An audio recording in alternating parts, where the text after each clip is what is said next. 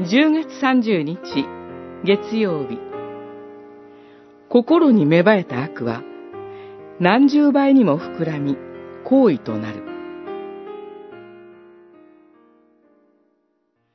神よ私を極め私の心を知ってください。私を試し悩みを知ってください。ご覧ください。私のうちに迷いの道があるかどうかを。どうか私を常しえの道に導いてください。詩編139編23節24節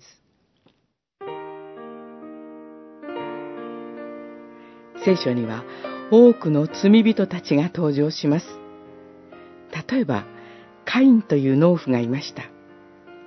彼は自分の弟アベルだけが神に大切にされているように思え、アベルを襲い、手にかけてしまいました。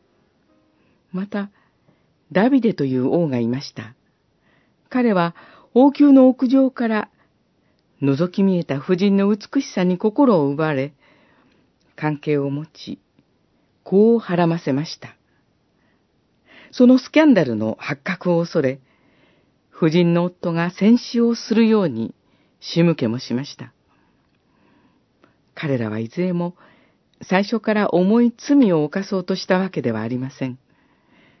最初はただ小さな光景、小さな衝動があっただけです。罪は心に芽生えた良くない思い。